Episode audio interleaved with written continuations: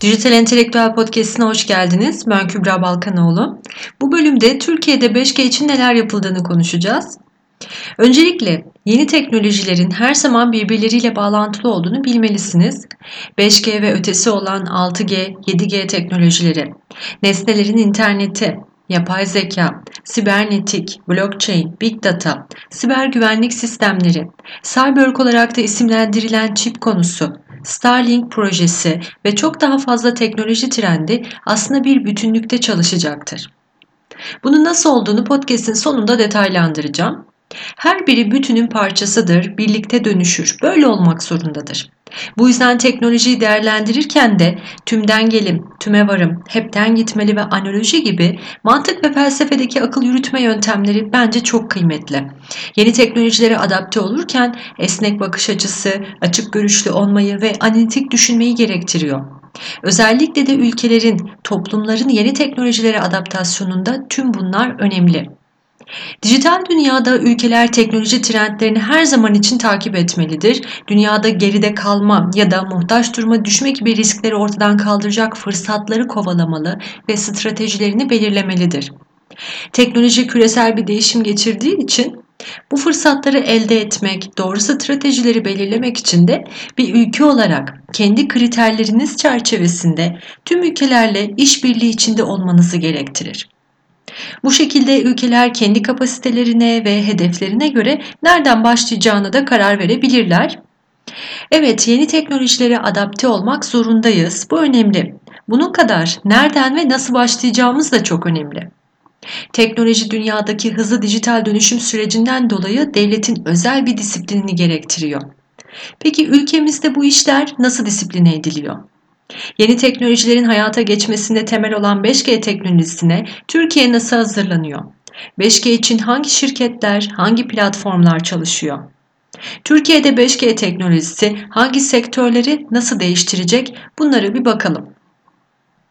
Türkiye'de 5G ve ötesi 6G, 7G teknolojilerinde ulusal ve uluslararası pazarlarda bulunacak şekilde yerli ve milli ürün, hizmet ve teknolojiler geliştirilmesi için 5G ile ilgili tüm paydaşların bir araya gelmesiyle bir kurul oluşturuldu. Bu kurulun adı Yeni Nesil Mobil Haberleşme Teknolojileri Türkiye Forumu. Kısaca 5GTR Forum da deniyor. Bu arada yerli ve milli ürün ve hizmetler geliştirilmesinin ne kadar önemli olduğunu bir önceki podcast'te açıklamıştım. Dinlemenizi öneririm. Evet 5G TR Forum paydaşları kimlerdir? Türkiye'de 5G ile ilgili faaliyet gösteren tüm kamu kurum ve kuruluşları, üniversiteler ve şirketler bu formun paydaşlarıdır.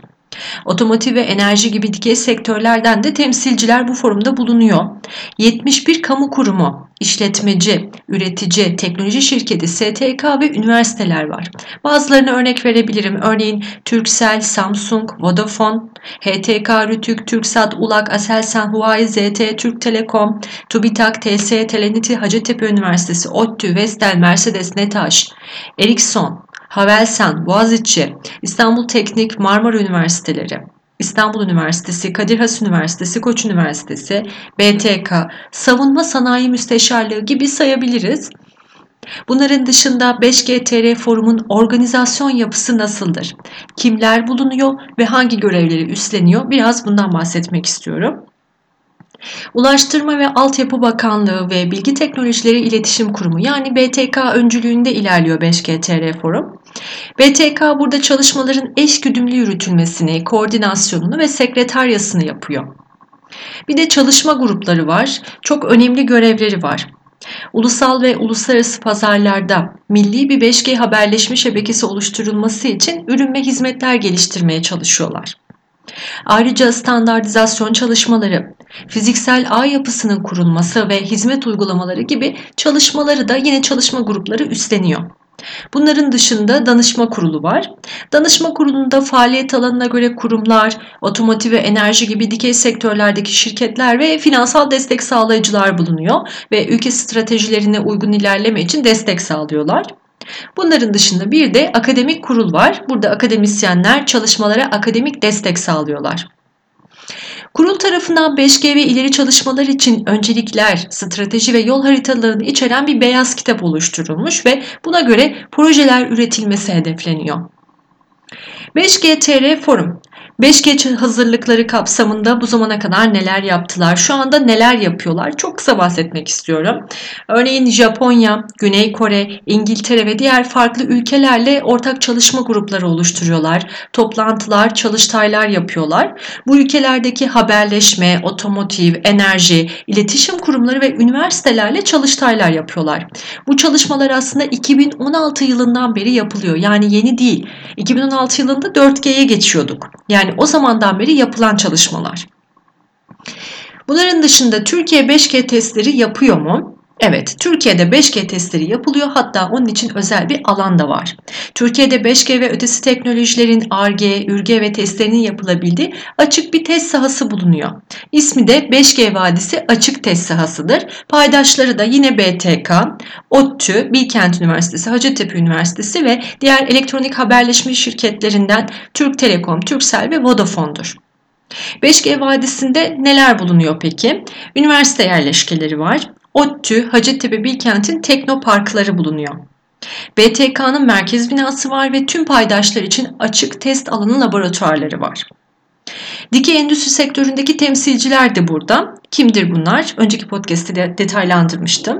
5G ile haberleşme teknolojisinin en çok kullanacağı sektörlere kısaca dikey endüstriler deniyor. Bunlar bilgi ve eğlence, sağlık, enerji, ulaşım ve tarım sektörleri demiştik. Bu sektörlerin temsilcileri bu 5G vadisinde bulunuyorlar. Tüm bunların dışında 100 bine yakın üniversite öğrencisi bulunuyor. Akademisyenler, araştırmacılar, doktor öğrencileri ve startuplar da yine 5G vadisinde bulunuyorlar. 5G Vadisi, 5G ve ileri teknolojilerinde çalışmalar yapan tüm e, tarafların çalışabileceği, ARGE, ÜRGE ve testlerini yapabileceği milli ve yerli hizmetler, ürün ve uygulama geliştirmeleri, projeler üretebileceği birçok e, projeyi hedefleyebildiği, burada testlerini yapabildiği açık test platformu olarak oluşturulmuştur. Türkiye'de henüz 5G'ye geçiş olmadı ama test çalışmaları yapılıyor. Bence 2022 yılı başlarında adım adım ufak ufak 5G'de denemeyecek ölçüde 5G teknolojisine geçiş başlayacaktır diye düşünüyorum. E, bu 2024 yılında kendisinin daha çok gösterebileceğini ben öngörüyorum. Çünkü bir önceki podcast'te de bu geçiş için gereken önemli hususlar olduğundan bahsetmiştim. Çok fazla metriği var bu konunun o yüzden çok hızlı olmayacaktır. Türkiye'de 5G teknolojisinin öncelikle uygulanacağı sektörler nelerdir peki? Türkiye'de ilk etapta dikey sektörlerden başlayarak tabii 5G'ye geçecek ve ilk olarak otomotiv sektörü etkilenecek bundan. Daha sonra sağlık sektörü, daha sonra enerji sektörü, medya ve eğlence sektörü. Medya ve eğlence sektörü içinde reklamcılık da olabilir, oyun sektörü de, eğitim sektörü de bunlardan etkilenecek tabii ki. Çok kısa kısa buralarda neler olacak biraz açıklamak istiyorum. Öncelikle otomotiv sektörü etkilenecek dedik. Yani otonom, sürücüsüz araçlar olacak. Bizde AUS Türkiye yani akıllı ulaşım sistemleri olarak isimlendirildi bile bu sektör. Trafikte bu sürücüsüz araçların dolaşması demek her şebekede on binlerce aracın anlık olarak veriyi toplaması, aktarması ve alması demektir. Otomotiv sektöründe araçtan araca, araçtan altyapıya, araçtan ağlara ve araçtan yayalara, kısacası araçların her şeyle haberleşmesinin mümkün olmasını gerektiriyor bu sistem. Ayrıca araçtan her şey teknolojisiyle de e, araçlarda, sürücülerde nasıl değişimler olacak, bize neler getirecek? Örneğin yardımlı sürüş olacak, otonom sürüş olacak, uzaktan kontrollü sürüş, araç içi eğlendirici bilgilendirme teknolojileri gelecek. AUS Türkiye aynı zamanda trafik yönetim sistemleri, yolcu bilgi sistemleri, elektronik ücret sistemleri, araç içi güvenlik sistemleri ve daha birçok alt sistemi ifade ediyor diyebiliriz. Akıllı ulaşım sistemlerinin ihtiyaç duyacağı kapasite, hız ve gecikme sürelerinin şu anki teknolojiyle sağlanması da mümkün olmadığından 5G'ye geçişle birlikte hızlı internet, hızlı haberleşme ve altyapıları kurulabilecek. Türkiye'nin hedefi de orta vadede 15 bin kilometre akıllı yola ulaşmak. Böylece ekonomi, iş gücü, e, enerji tasarrufu da sağlanacak. 5G'nin sağlayacağı tasarruflardan önceki podcast'te bahsetmiştim. Diğer sektör sağlık sektöründe neler olacak? Örneğin vücuda sensörler yerleştirilerek metabolizmayı sürekli izleme sağlanacak. Yani kan akışı, tansiyon, şeker ölçme ve akıllı ilaçlarla vücudun gereği zamanında gereği kadar ilaç takviyesi sağlanması öngörülüyor. Kısacası vücutların interneti geliyor. Bunun dışında robotik kollar yardımıyla hassas ameliyatları uzaktan yapabilme sağlanacak. Ayrıca uzaktan sağlık hizmetleri yönetme teknolojisi olacak. Bunun gibi sağlık sektöründe kullanılan cihazların küçülmesi, güvenilir, hassas çalışması, çok sayıda cihaz ve algılayıcının birbirine bağlanması ve bu cihazlardan toplanan verilerin anlamlandırılması için de gereken bu altyapının 5G ile sağlanabilmesi mümkün. Bu sistem 5G'nin sağladığı düşük gecikme gibi hızlı internet altyapısını gerektiriyor. Diğer bir sektörde enerji sektörü, akıllı şehirlerden bahsetmiştik önceki podcast'te. Enerji sektörü derken örneğin akıllı santraller, bunun için gereken e, geniş kapsama alanı ve güvenilir e, 5G ile sağlanacak, güvenilirlik sağlanacak. E, akıllı şebekelerin enerjiyi daha ekonomik ve e, verimli dağıtması sağlanacak aslında. Akıllı sayaçların ev, fabrika, üretim yerlerindeki enerji kaynaklarının ve kullanım alışkanlıklarını uzaktan yönetilecek şekilde yani daha ekonomik, daha verimli, daha etkin kullanılması hedefleniyor. Diğer bir sektörde son olarak medya ve eğlence sektörü demiştik. Burada hem oyunlar, etkilenecek oyun sektörü, reklam sektörü, aynı zamanda medya, iletişim sektörü ve tabii ki eğitim sektörü çok etkilenecek. Örneğin bilgisayar oyunları gibi sanal gerçeklik, artırılmış gerçeklik gibi uygulamalarla oyunlar ve eğitim araçları yeniden üretilecek. Ya da örneğin farklı kullanıcılar ya da makineler tarafından farklı yerlerde aynı anda video içerik üretme sağlanacak. Yani sadece insanlar değil, makineler de video içerik üretecek. Sosyal medya ya da diğer online platformlarda videoyu kendi kendine oluşturan ve kaydeden makineler olacak.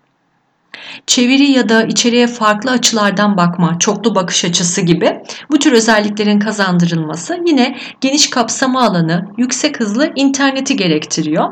İşte 5G Türkiye'de ilk olarak bu sektörlerde uygulanmaya başlanacak. Konunun en başında yeni teknolojileri birlikte düşünmek gerektiğinden bahsetmiştim.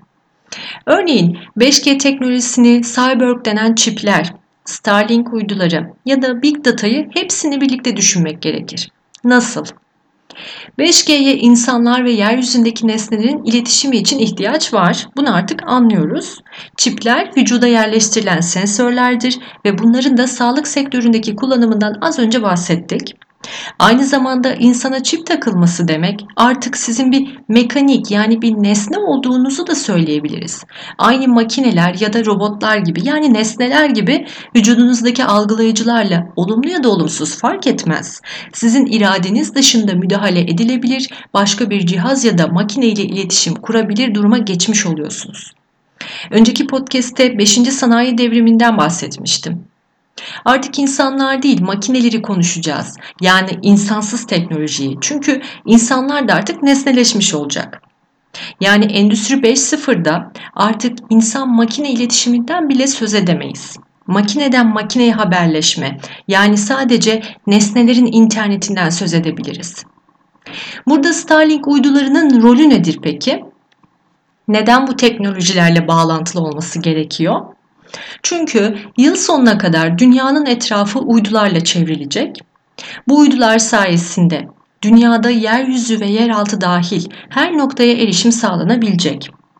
5G ile insanlar dahil nesnelerin interneti ile elde edilen bu veri, o big data, global uzay istasyonuna aktarılacak ve global sistem tarafından hem bir network oluşturulması hem de bir otokontrol mekanizması sağlanmış oluyor aslında. Bu teknoloji zamanla güçlenecektir. Tüm sektörlerde kullanılacaktır. Aynı bilgisayarlar gibi. Bu özel yaşam, sağlık sektöründe, e, güvenlik, sosyal yaşamda, finansa kadar gider. 5G ve aslında onun bir parçası olan Starlink ile birlikte tüm dünyanın yapısı kontrol edilebilir, müdahale edilebilir duruma gelmiş olacak.